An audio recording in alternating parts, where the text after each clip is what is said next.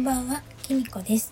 12月2日木曜日です。今日も聞いていただきありがとうございます。なんか始め方がおかしかったけど、今日も聞いていただきありがとうございます。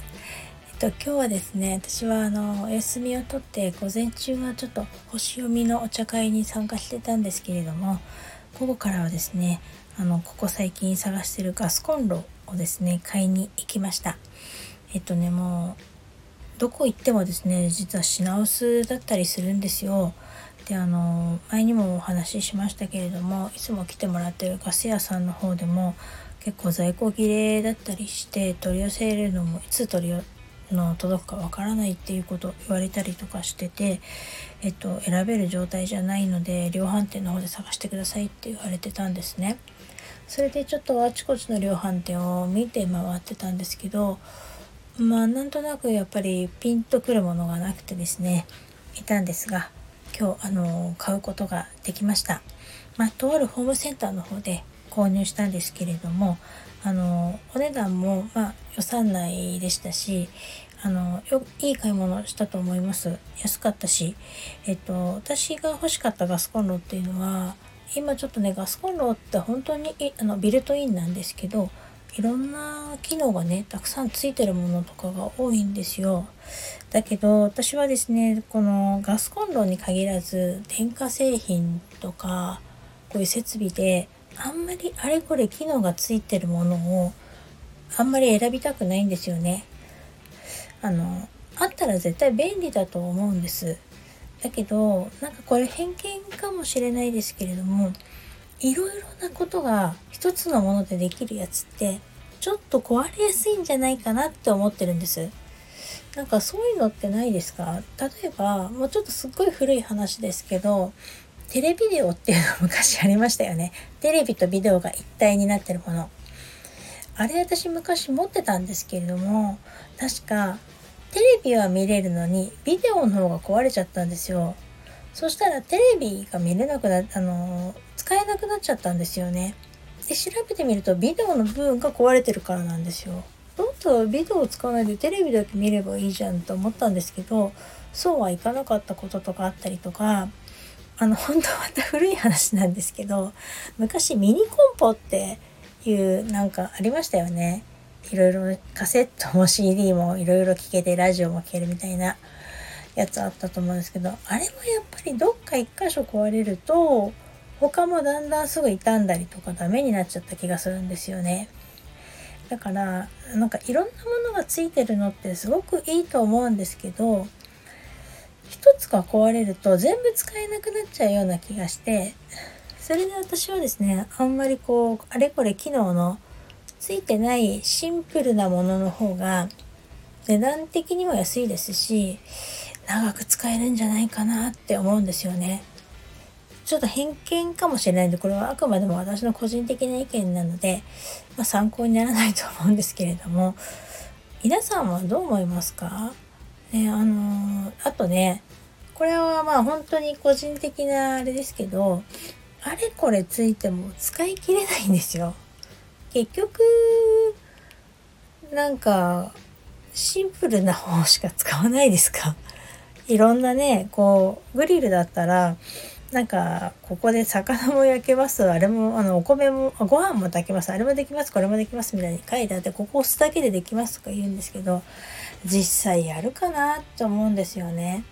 魚も押してそのそれっきりほったらかしにするかなってやっぱ覗いちゃいますよね。あのまあ私は単なるもう本当にグリルは両面で焼ければ十分だし欲しかったのは本当にガラストップのガスコンロが欲しかったんですよ。っていうのも前がね放浪だったのであの家を建てる時放浪とガラストップと、まあ、まあちょっとね20年ぐらい前なんですごく高くて値段もだいぶ違ってすごく悩んだんですよ。だけど絶対ガラストップの方がいいと思っていたんですが結局予算が足りず放浪のものにしたんですね。そしたらねまあそれでも18年持ったんだからいいんですけど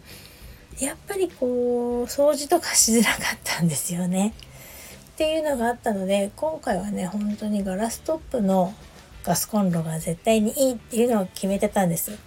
それとあの魚焼きのグリルが両面だったらいいっていう、まあ、そこだけがね本当に叶えばあとサイズが合えばいいって思ってたのでそういう点ではねすごくシンプルな自分の気に入ったものがですね買えたので非常に満足しております。ついでにね換気扇も変えたらいいっていうふうに勧められたんですけどそこまでちょっと予算が届かないので今回はちょっと諦めました。換気扇もね今連動し型って言ってガスコンロに火をつけると自動的に換気扇が回るっていうものもあるらしいんですけど多分すごく便利だと思うんですけど私はきっとそれにはしないと思います。なんとなくまあそんなの押せばいいじゃんって 思っちゃったりするのであのー、まああったら絶対きっと便利なんだと思うんですけどね。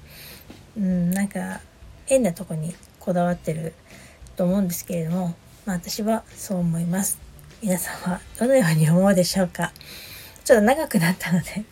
今日はこれで終わりにしたいと思います。最後までお聴きいただきありがとうございました。あいやちょっと閉める前に。ただあの一つ言いたかったんですけれども今ちょっとあの給湯器もすごく品薄ってニュースで流れてましたよね。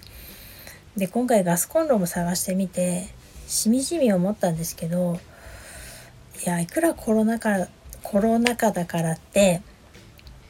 ちょっと日本の自給率ってやばくないですか？なんかたまたま私が買ったガスコンロは全部の部品を日本で作っているらしいんですけどガスコンロを作ってるメーカーが日本に何社かあってもその1社ぐらいしか日本で全部の部品を作ってないらしいんですね。で後の会社はあの一部分だけはやっぱり海外からじゃないと部品を海外にあの部品を受注してるっていうんですよ。でその部品が来ないがために出荷できないっていう風になってるらしいんですね。だからそういうことを考えるとまあ今ね原油も高くなってますけれどもあのまあそれに伴ってね物価が上がってる感じしますよね。そういうのを考えたらあのこの給湯器とかこういう地味に結構経済を圧迫しますよね。だってガスコンロを買えない私も困りますけどガスコンロを設置するっていうお仕事をしてる方もいらっしゃるわけだからあの買えなかったら設置するわけにもいかないですしそしたら仕事がなくなるわけだからそういうふうに考えたらダメージを受けてる人は絶対にいるわけですよね。だからちょっと日本の自給率ってこんなに食料品だけじゃなく低いっていうのもやっぱりちょっと考えものだなってなんかだからって私がね何できるわけじゃないですけれどもこういうのってやっぱり日本に住んでる、ね、主婦としてはちゃんと自分で知っておかないといけないなって自分のためにも日本のためにも 大きくなっちゃったな話が そういう知らないといけないなっていうのをですねしみじみと感じました。その点もちょうどこういうコロナ禍で考えあの気づかなきゃいけないことなんじゃないかなって私は思っています。皆さんはどのようにお考えでしょうか？それでは今日は今度こそこの辺で 最後までお聴きいただきありがとうございました。またお会いしましょう。おやすみなさい。